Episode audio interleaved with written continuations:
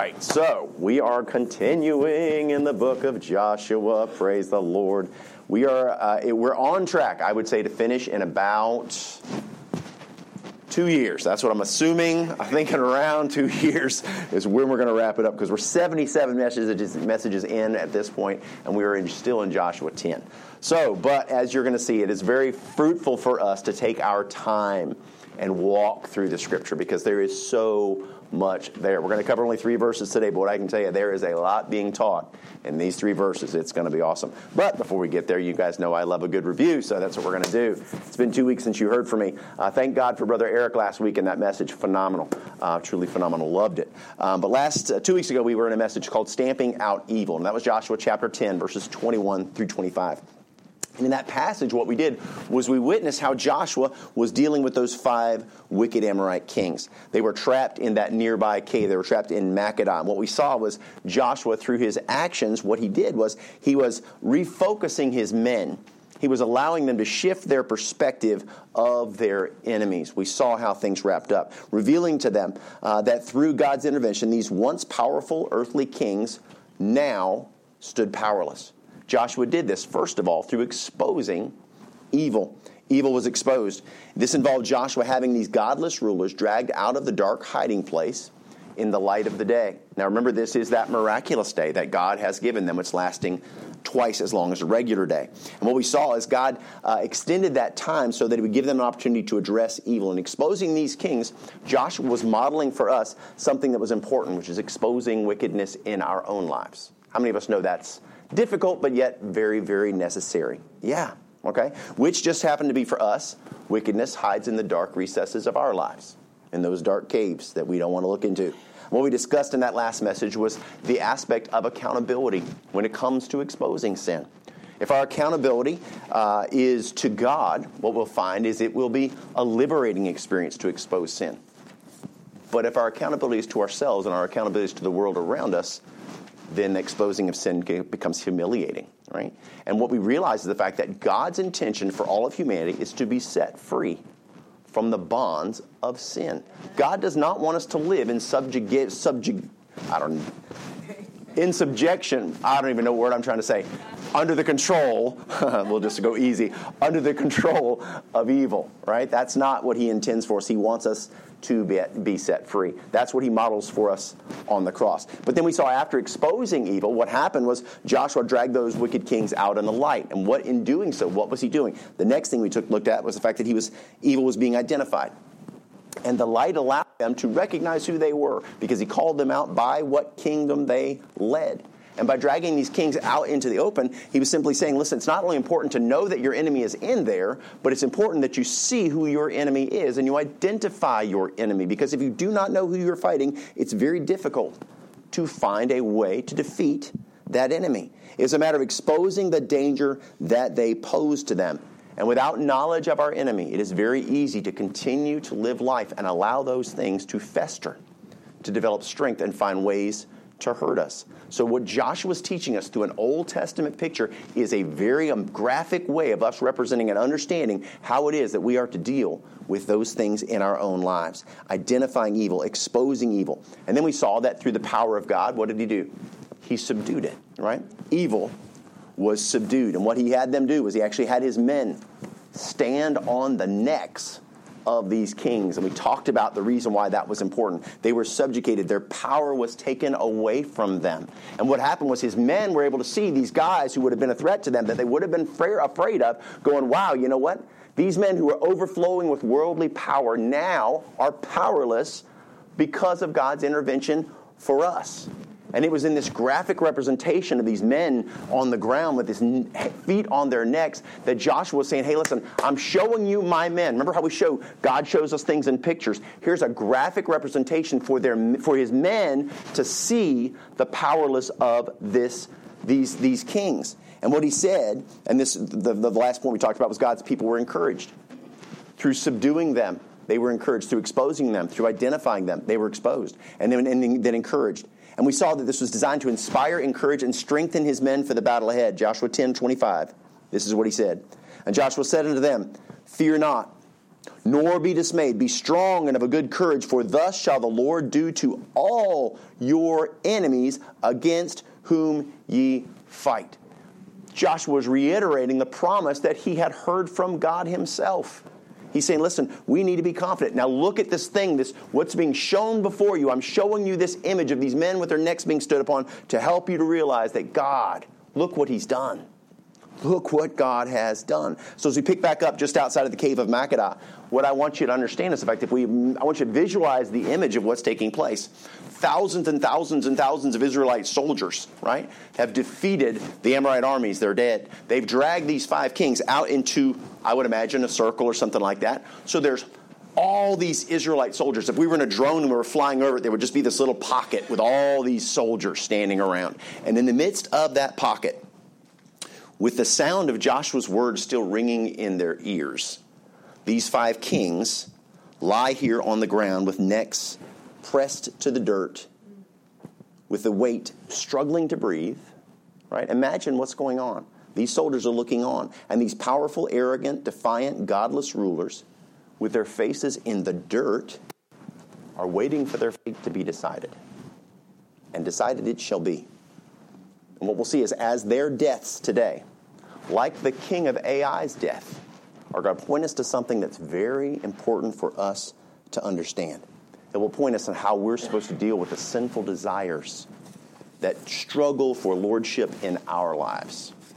As we look at this, we're going to notice a death sentence delivered, a curse satisfied, and we'll see a life of victory beginning in our message this morning, which is entitled Slaying Strongholds. Let's pray. Thank you, Lord, uh, for this time. Uh, God, you know my heart is to relay what it is that I believe you've shown me in the scripture. Uh, God, this is uh, powerful, powerful stuff. And Lord, it's, it's so key for us, God, to have a life of victory. It's so direly important for us as believers to learn how to, to do what you've shown us time and time again in Scripture. And Lord, you know that I've, I've prayed, I've asked you to, to work, and God, I believe that you have shown me um, some great things. And Lord, I'm asking you, Father, just to now, would you speak through me, uh, Lord, as a vessel? Uh, Lord, I don't want to get in the way. I don't want to mess things up. Uh, God, I know that my tendency is to do that. And I'm asking you, just Father, just to please use me. Uh, Lord, help me to become invisible, that you might be seen and that your word would be heard. And, uh, and I want to thank you now, Father, for what you're going to do. In Jesus' name, amen. All right, so Joshua chapter 10, verses 26 through 28. This is an afterward, Joshua smote them and slew them and hanged them on five trees, and they were hanging upon the trees until the evening. And it came to pass at the time of the going down of the sun that Joshua commanded that they took them down off the trees and cast them into the cave wherein they had been hid and laid great stones in the cave's mouth, which remain unto, until this very day. What he's saying is like, this is up to the point where I'm recording this, they're still in that, in that, in that cave. And that day Joshua took Makkedah and smote it with the edge of the sword, and the king thereof, he utterly destroyed them and all the souls that were therein. He let none remain, and he did to the king of Makkedah as he did unto the king of Jericho. So at this point, I want to revisit what these Amorite kings represent to us. Now, we know from history, some 3,400 years ago, they were a five pagan kings. They were five men um, who would stand in defiance of the Lord. And through comparing spiritual things with spiritual, which is what the Bible tells us to do, 1 Corinthians 2, verse 13, tells us we learn the Word of God through comparing spiritual things with spiritual. So, what's what we're going to be doing today? We're going to be comparing spiritual things with spiritual. What we're going to see through doing that is we're going to realize that these men are much, much more than what they appear for us as what God's trying to teach us. And there's going to be several things in this passage that are going to show us that there's more to them. One of the biggest ones being the fact that they're going to use the trees today, and also the fact that, listen, each one of the times when the trees are used, it is they're preceded by a failure by Joshua and the Israelites to trust God. That's what's going to show us. Those are markers. When you study the Word of God, you look for patterns, you look for reasons why things show up because God's teaching you something in the patterns. And what we'll see today, along with those, along with some other details, is God is directing us to something that He talked about and, des- and described to His disciples. We see it recruited, recorded in Matthew, Mark, and in Luke. Matthew 16 24 says this Then said Jesus unto His disciples, If any man will come after me, let him deny himself, take up his cross, and follow me. Mark 8:34 records it this way, and when he had called the people unto him with his disciples also, he said unto them, Whosoever will come after me, let him deny himself, take up his cross and follow me. And then Luke adds a detail. Luke 9:23 says, And he said then to them all, If any man will come after me, let him deny himself, take up his cross daily and follow me. Now, a cross outside of the cross of Christ had one purpose and one purpose alone no one that went to the cross received mercy. They stayed on the cross until they died. Sometimes people could remain on the cross for days, up to a week, hanging there, suffering. And you know what they would eventually do? They would come and they would break their legs because what it would do is it would cause them to suffocate because they could hold their body up a little bit and they could get air. But when their legs were broken, they would drop. And very shortly thereafter, they would, they would be, they wouldn't be able to get any air. But what we find is that it's always, always, always, a cross is always a picture of certain death. That's its intent. And so God's calling us because remember, He says, Take up your cross, take up your cross, take up your cross. Jesus is saying, And follow me. He took up His cross, and what did He do? He went to the top of Golgotha's hill to die. And He's telling us, listen, He's calling us to kill our flesh, our carnal works, the desires of our hearts. We see in Romans chapter 8, verses 11 through 13. It says, But if the Spirit of Him that raised up Jesus from the dead dwell in you, he that raised up Christ from the dead shall also quicken your mortal bodies by his Spirit that dwelleth in you. Therefore, brethren, we are debtors, not to the flesh to live after the flesh. No. For if ye live after the flesh, ye shall die. But if ye through the Spirit do mortify the deeds of the body, ye shall live. What does mortify mean? Kill. But if ye through the Spirit do kill the deeds of the body, ye shall live. And did you know that, listen, the body is the very place where the strong, it's the stronghold of the flesh. It is the flesh, it's the issue, our carnal desires. Our sinful acts, our habits, our choices are described in Scripture as the flesh. That's how God defines them. Galatians 5:17 says this, "For the flesh lusteth against the spirit, and the spirit against the flesh. And these are contrary the one to the other, so that ye cannot do the things that ye would. So the spirit that dwells within us has an enemy, and that enemy is it's our flesh. That's our issue. That's what we're going to deal with today. what we're going to do today is allow this Old Testament picture to teach us how we can rob our flesh of its influence. We can rob it of its power. God wants us to kill our sinful works by slaying their stronghold. That's what God's calling us to. Because if not surrendered to God, I want you to realize every single one of us, every single one of us in our flesh has the capacity, oh my goodness, for lustfulness, to be bitter, to be cruel, to be envious, to be jealous, to be hateful. It's within all of us. It's there, it's in our flesh. And so, in order to slay these, we must address the underlying issue that drives them. Right? Sinful actions, choices that we make, they're merely symptoms of the true disease that we have. And the disease that all of us deal with is rebellion and disobedience. Because if I'm living for God, I'm living a life of obedience. If I'm not living for God and I'm living for my flesh and I'm partaking in sin, I am living in disobedience. It all goes down to that. Ephesians 2 2 tells us this is where we come from. Wherein in times past you walked according to the course of this world. This is where we come from. According to the prince of the power of the air, the spirit that now worketh in the children of disobedience. That's where we come from. Our flesh is attached to that disobedience. And in watching how Joshua's going to deal with these five kings that are rebellious, by the way, we're going to learn how to deal with the rebelliousness in our own hearts. Okay? And the very first thing we see that he does, we see a death sentence delivered. 26 this. And afterward Joshua smote them and slew them. Okay? So after these kings are dragged out into the light, they're not given an opportunity to speak. Do you notice that? Joshua doesn't say, What do you have to say for yourselves? No, he doesn't ask them anything. They're forced to the ground and their necks are stood upon, so they don't even have air to even say anything. He takes away their opportunity to speak. Because I can promise you, if they were given the opportunity to speak, you know what they would do? They would cry for mercy. They would try to get some kind of sympathy from somebody. Listen, I know this is all looking bad, dude. I know it's all gone down. We didn't intend all this. You know what I'm saying?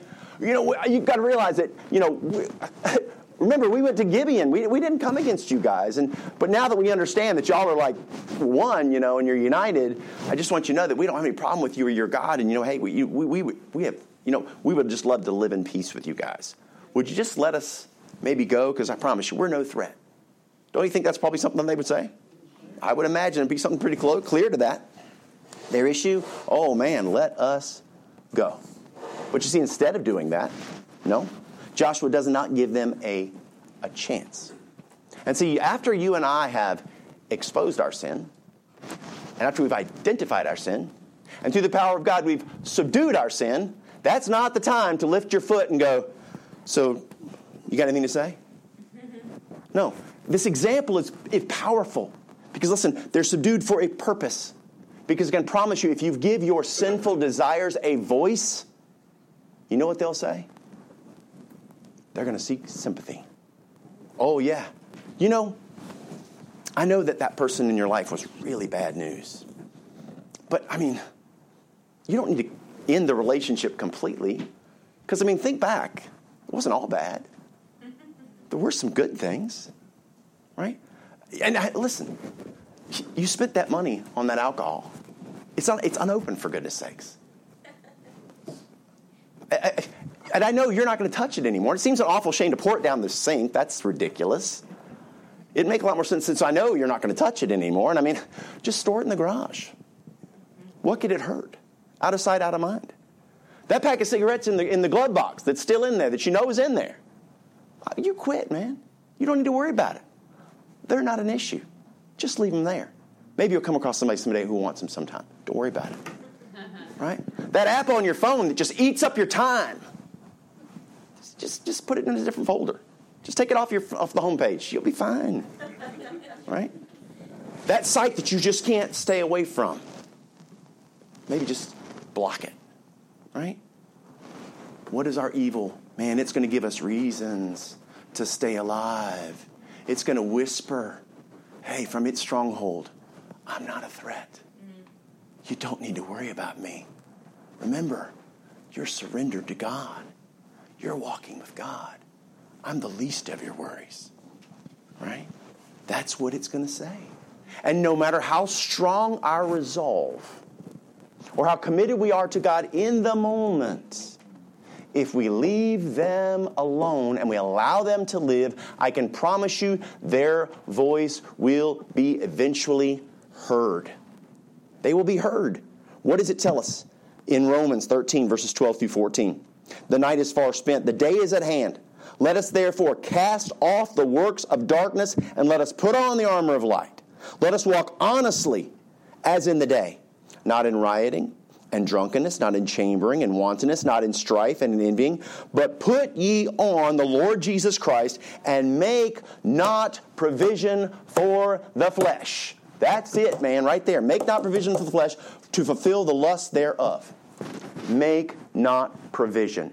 Do not make it easy for yourself to sin because I can promise you, your flesh, oh boy, it wants to do wrong.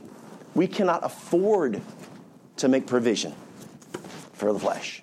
Remember, our enemy is just looking for an opening, he's just looking for a weakness. He's just looking for someone who have a listening ear. And can I promise you that your flesh, my flesh, is more than willing to listen? Oh, yes. See, God warns us about the power of sin. Listen to this in Ephesians 4, verses 27 through 32. Neither give place to the devil. Let him that stole steal no more. But rather let him. She's saying, listen, not even the smallest thing, not even a piece of gum. Don't open the door. But rather let him labor, working with his hands, that thing which is good, that he may have to give to him that needeth. Let no corrupt communication proceed out of your mouth. I don't care what it is, nothing but that which is good to the use of edifying. You know what? We're given this tongue. And you know what it was created for? For praise. It was created for edification, and we use it to tear people down and destroy people. That's why James warns us that it's a wicked fire. Right? He warns us, and God gave us that tongue. What was the purpose of it? Listen, but that which is good to the use of edifying, that it may minister grace unto the hearers. And grieve not the Holy Spirit of God, whereby ye are sealed unto the day of redemption. Let all bitterness and, ra- and wrath and anger and clamor and evil speaking be put away from you with all malice. And be kind. This is it. Be kind one to another, tenderhearted, forgiving one another, even as God for Christ's sake hath given you. Follow the example of the Lord. He's shown you what to do. So the question is, how do we silence the voice of our sin? Right? How do we silence it? How do we stop the whispers that come out of the strongholds that we've allowed to live in our lives? How do we rob them of their power and their influence over us? Galatians 5:16 says this, the principles laid out right here. This I say then, walk in the spirit, and ye shall not fulfill the lust of the flesh. Boy, that rolls off the tongue easy.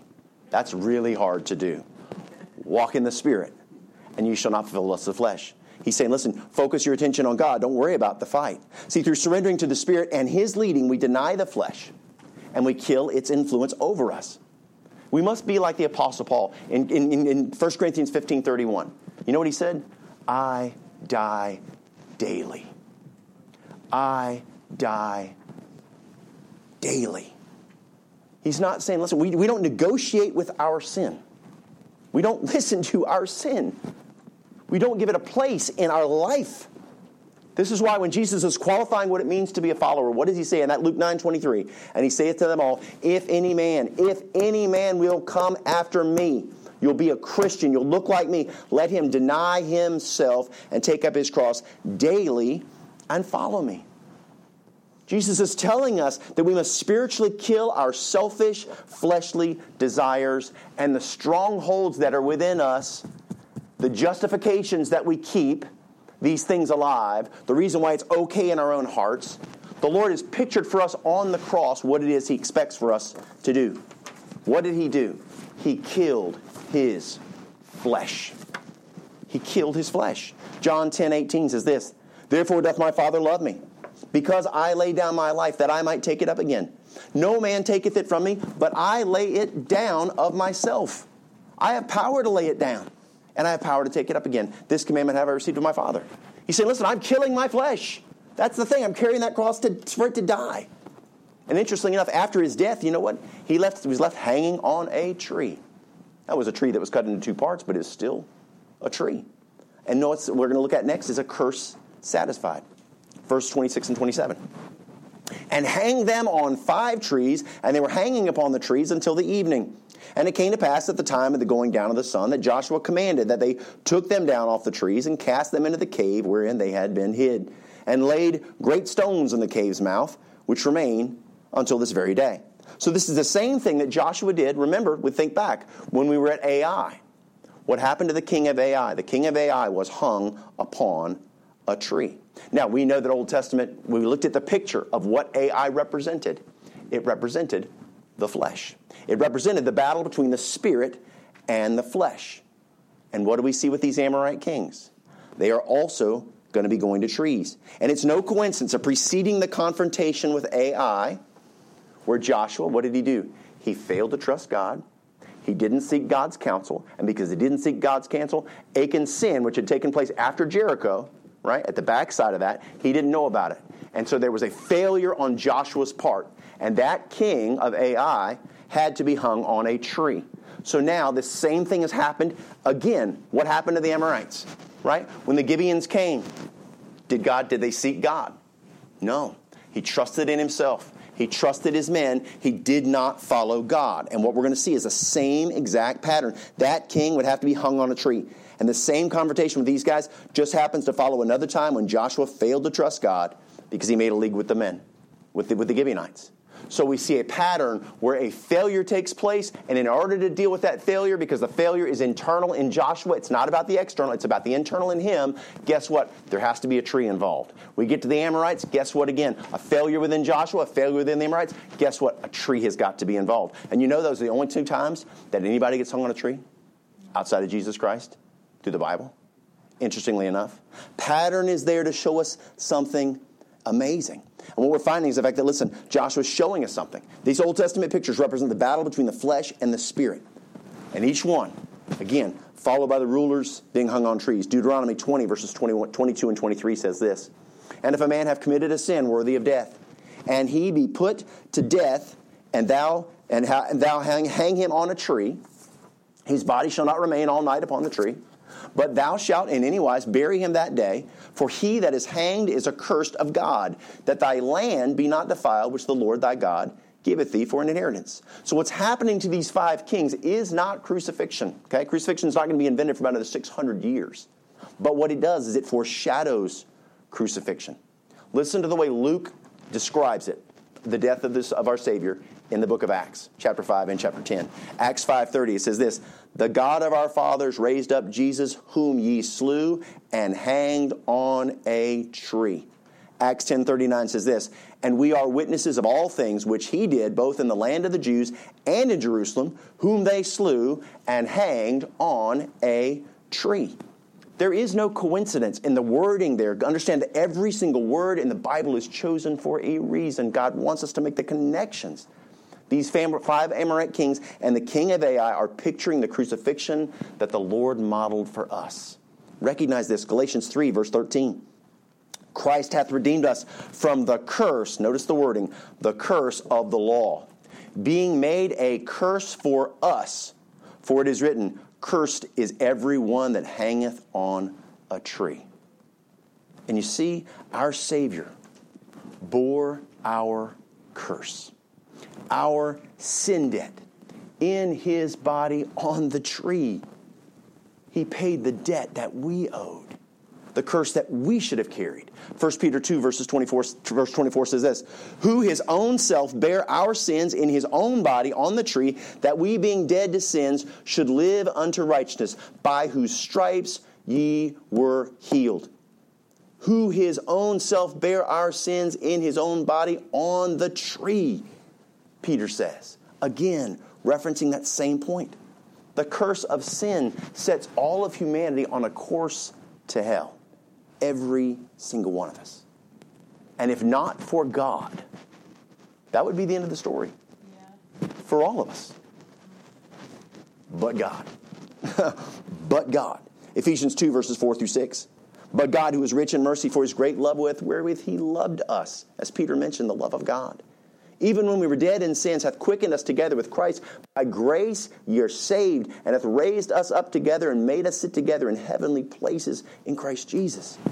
Listen, we're redeemed through the love of God, which was graphically displayed for us on the cross. This is key. We see the cross and we forget so much that guess what? It's supposed to also see ourselves on the cross. We only see Him.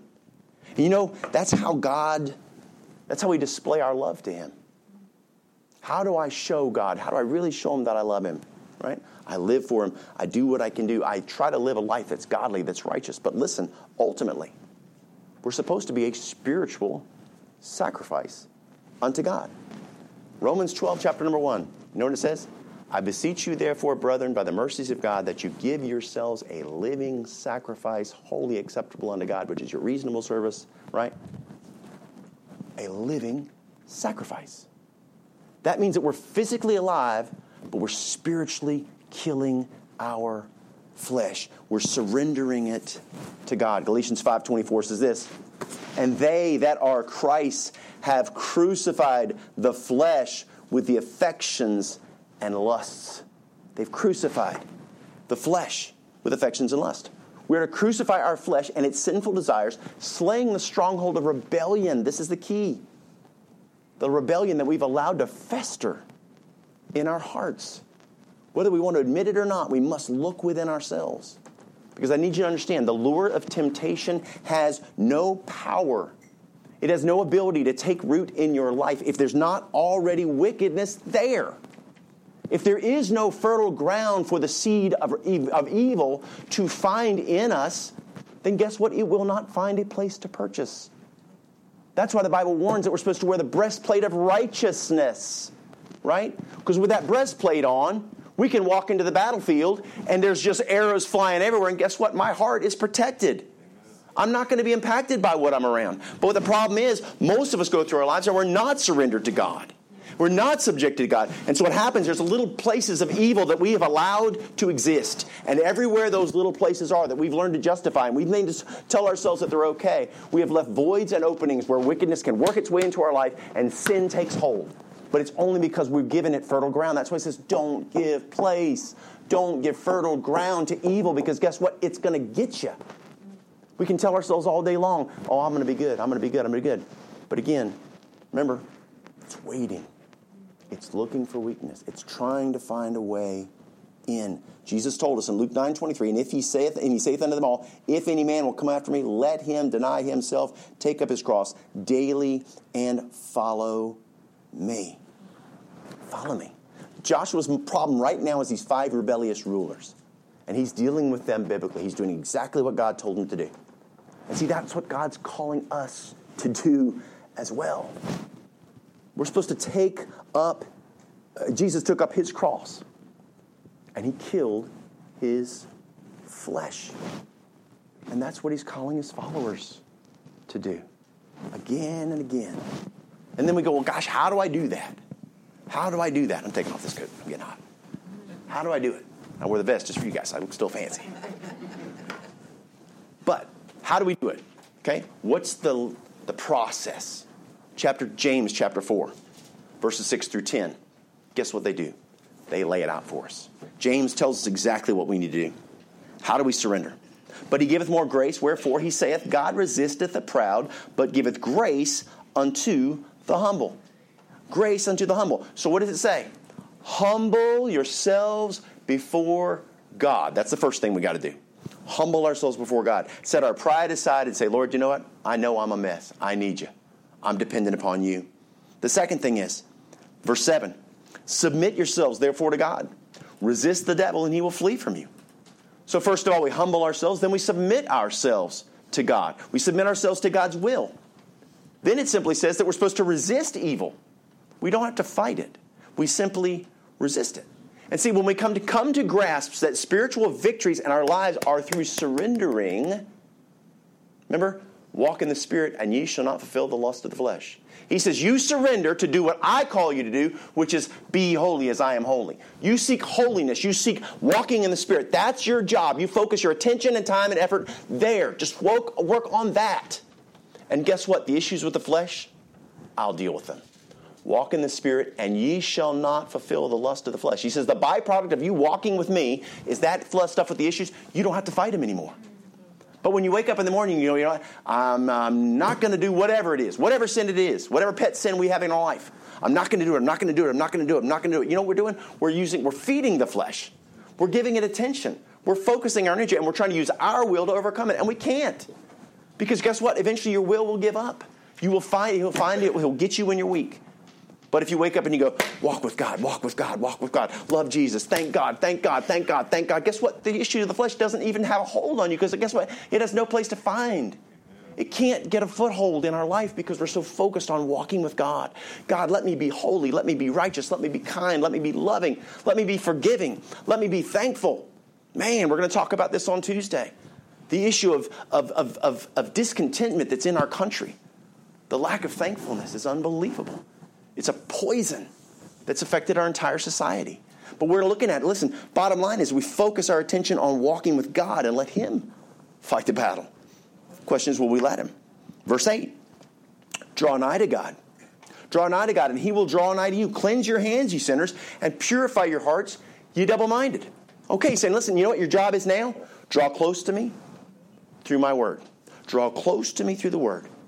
Allow His word to cleanse us and then set our focus on God.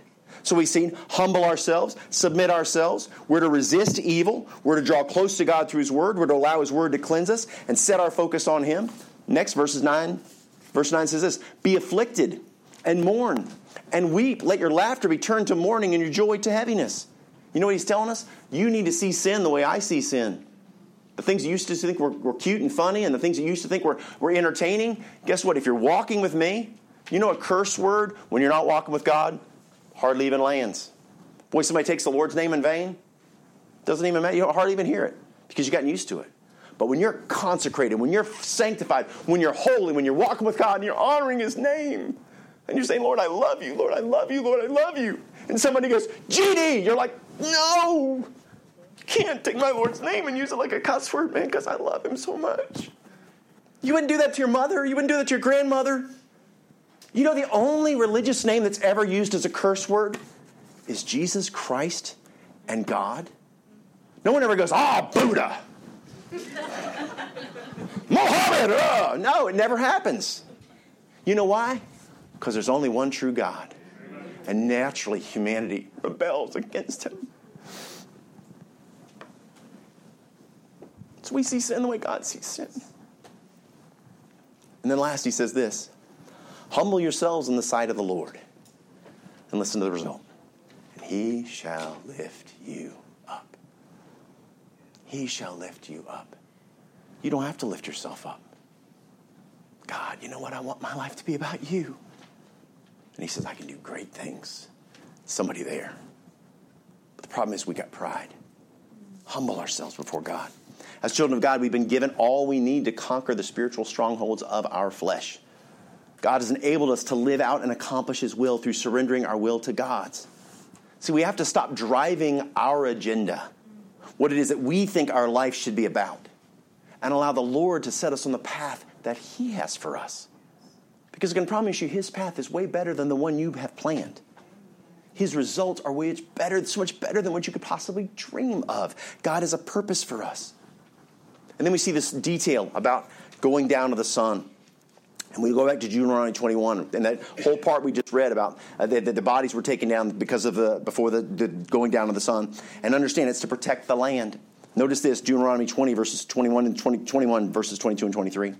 And if any man have committed a sin worthy of death, and he be put to death, uh, and thou hang him on a tree, his body shall not remain all night upon the tree, but thou shalt in, in any wise bury him that day for he that hangeth is, hangeth, hanged is accursed of God, that thy land be not defiled, which the Lord thy God giveth thee for an inheritance. And so, what happens here?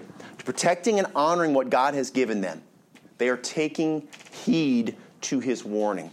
God, they don't understand why they need to do that. They don't understand it, but you know what? They're, they're being faithful and obedient to follow his instructions to the finest detail. Because you know what they understand? Partial obedience is still disobedience. If you said, hey, kids, clean the room, clean your room, and make your bed. And guess what? You go in there, they've cleaned the room, and the bed's still not made. Disobedience. Yeah, you worked, but you didn't do what I asked you to do. I've told you what I expect, simply fulfill it. God's told them what to do, and they understand that partial obedience is still disobedience and certainly understand that in our Christian lives, God has told us, He's given us warnings, things that we need to heed, things that we need to hear. But you know what? We need to be full, full in our, in our fulfillment of what He's told us to do. We need to be obedient to the end, His instructions to us on how we succeed. God's telling us what we need to do. And as we've seen pictured for us, God expects the same from us that He expects from them. He's pictured for us what it is that we should do. We see, after dealing with these kings, you know what's interesting? After satisfying the, the curse of their sin against God, Joshua's going to shift his attention. It's going to be completely different. He's going to now deal with the enemies of God. And what you'll find is there'll be a transition in regards to dealing with the kings. The only time, right? This is the only time, at this point in time forward, he is no longer going to listen to himself. He's no longer going to listen to his men. He is going to listen to God and God alone, and in doing it God's ways, you know what we see? A path of victory, a life of victory beginning. Verse 28. And it says, And that day Joshua took Makkedah. Now there's a side note, I don't have it in my notes and stuff like that, but I do want to point this out. There is a prophetic meaning in Scripture many times that we can see something else. There's a phrase, that day. In that day, and that day. That day always is pointing to the second coming of Christ. Okay? And interestingly enough, that day, Joshua, a picture of Christ, is going to be on a path of victory to conquer the world. You see that? Talking about the second coming of Christ. We're not going to get into it, but anyway, I want to point that out. That day, Joshua took Makkedah and smote it with the edge of the sword, double edged sword from the, from, the, from, from the very mouth of God. That's pointing to the prophetic. And the king thereof, he utterly destroyed them, all the souls that were therein and he let none remain, and he did, uh, and he did to the king of Makkedah as he did to the king of Jericho. Okay, so now there's a reset. Okay? We had to deal with the king of Ai. He had to go to a tree. These Amorite kings, guess what? They had to go to trees. The king of Jericho, guess what? He didn't go to a tree. He was utterly destroyed because guess what? He's not a picture of the deal between the flesh. It wasn't an internal failure of Joshua that set the stage because when they got to Jericho, they were following God. They had done everything he'd asked them to do. So what was happening? He was right with God. It wasn't an issue between himself and God. It was between himself. He was representing God and the world that he was going to face off against. So Jericho was a picture of the world. What's happened now when we get to Makkedah? We're switching back as if to reset, right? Take note here that Joshua is now. Let's look at um, as we before uh, before we get there. Notice that where things started with Canaan, when the victories began, which was at Joshua chapter six, verses twenty through twenty-one. Notice the pattern here when we talk about Jericho, because we know he says that he dealt with Makkedah as he did with the king of Jericho. Back in Joshua chapter six, verses twenty through twenty-one. So the people shouted with the priests blew with the trumpets, and it came to pass, when the people heard the sound of the trumpet, the people shouted with a great shout, that the wall fell down, so that the people went up into the city, and every man straight before him, and they took the city. And they utterly destroyed all that was in the city, both man and woman, young and old, ox and sheep and ass, with the edge of the sword. Exactly what they're doing with Makkedah. The king's not singled out. There's no mention of him at all. He is destroyed with everybody else. Because you know what? It's a picture of the world. A picture of the world. And what is God trying to teach us through the picture? God's intention is that the world and its influence in our lives should be utterly destroyed in the life of a Christian. We are to turn our back from the wickedness of this world. We do not give it place. There's no place for it in us. We don't, this is not the world that we live in. We're supposed to live as a peculiar people. We're supposed to be different. We're supposed to be consecrated, set apart for the glory of God. Not look like everybody else, not act like everybody else, not respond and speak and think like the rest of the world. God's intention is that we're separate.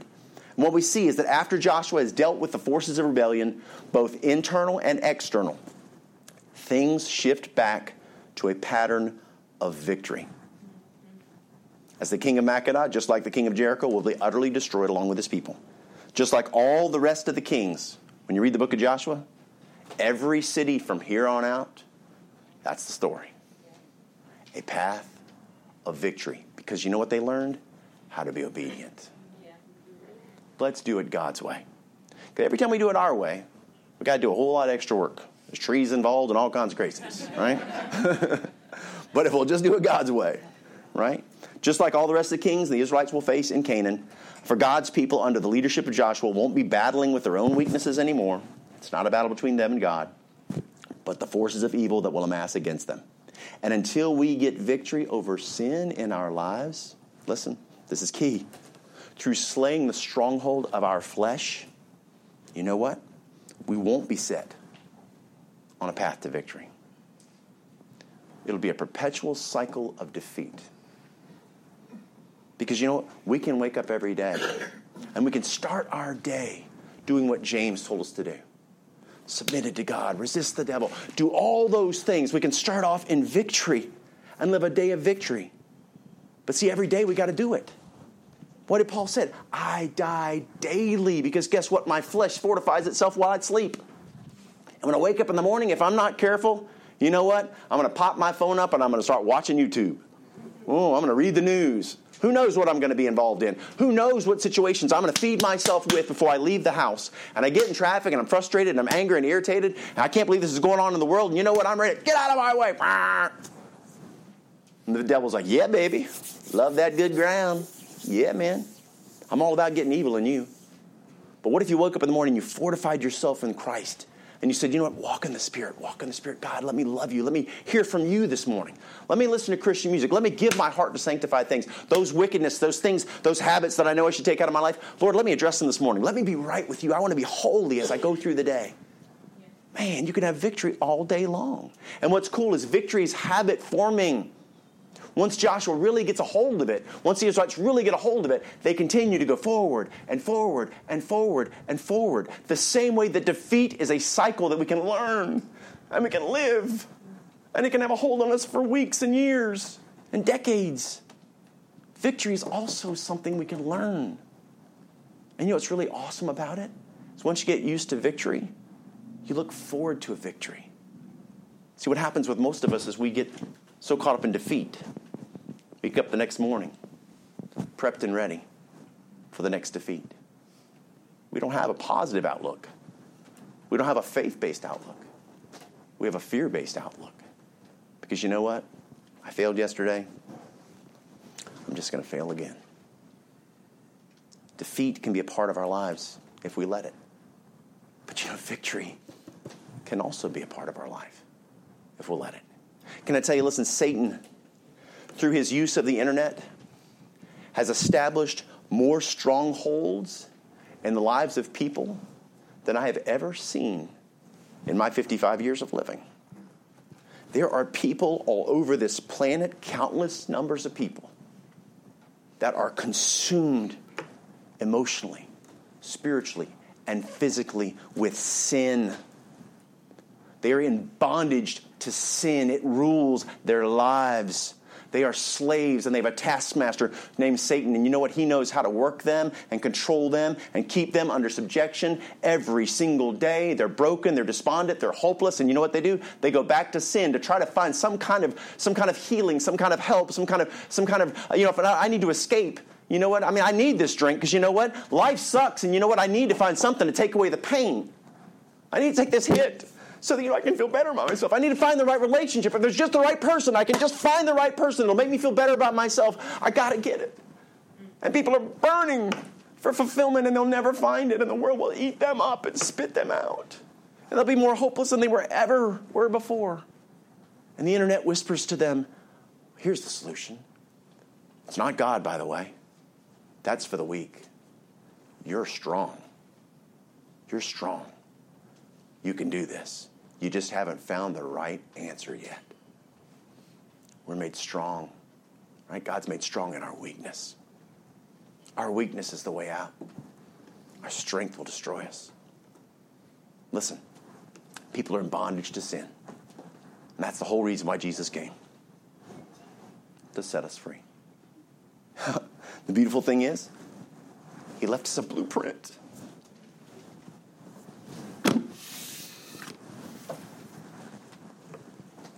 Of how to slay our strongholds. It's a blueprint. We can follow it, or we can do it our way.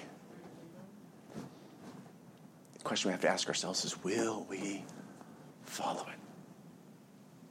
Crucify the flesh that he might live through us. Let's pray. Thank you, Lord for today, for your word.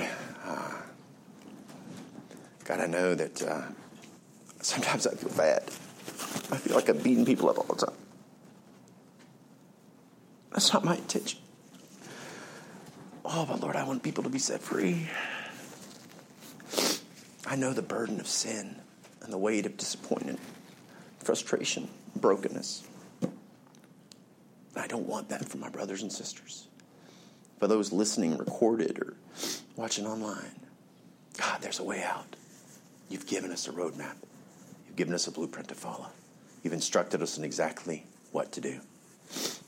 Oh, my goodness, if we would just listen. And God, I pray for my brothers and sisters. Lord, that you would do a work in their lives.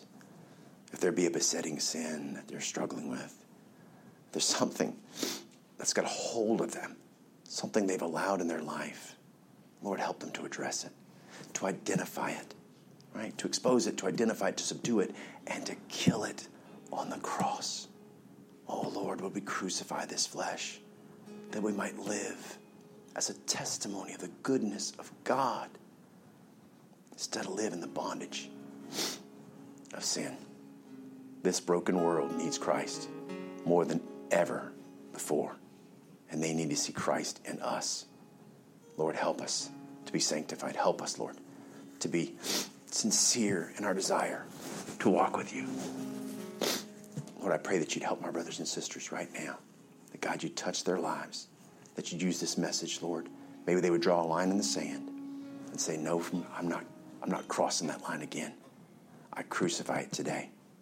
Lord, help this not be a message that comes in one ear and goes out the other that when we leave this place, we forget. And tomorrow morning, we wake up back in the same mess. Help this, Lord Jesus, to wake us up. Help us to deal with this thing the way Joshua did and kill it every single day. May we live surrendered lives, submitted lives, holy lives through the power of God. With our heads bowed and with our eyes closed. Listen, if you're here today and you say, I don't know where I stand with God. 21 years ago, I didn't know either. No clue. I was on my way to hell. Not because I was worse than anybody else, because you know what? I didn't know Christ. I didn't understand what He had done. The Bible says that for the wages of sin is death. What we earn because of our sin is a death sentence, spiritual death in hell. And that's not God's desire. Because He loves us, He wants fellowship with us, He wants restoration. And in that, Christ came to live a perfect life and to die at 33 and a half years old on a cross, not for the sins that He'd committed, but for the sins that you and I have committed. And He gave us a way through His righteousness to come to God, to be restored in our relationship. And as Christ calls you today, all you have to do is surrender. Submit yourself, therefore, to God. Surrender. The Bible says, For the wages of sin is death. Yes. But the gift of God is eternal life through Jesus Christ our Lord. The gift is offered to every one of us.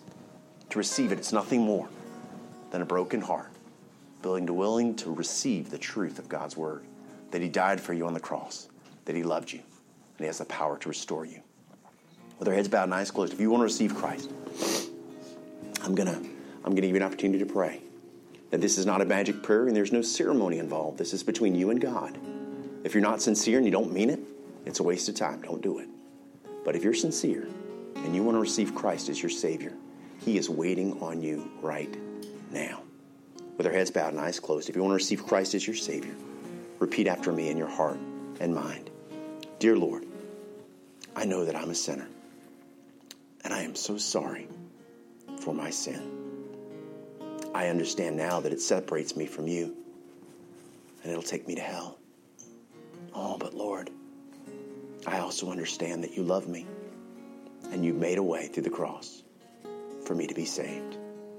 God, right now, in the best way I know how, I'm asking you to come into my heart. I'm asking you to save my soul.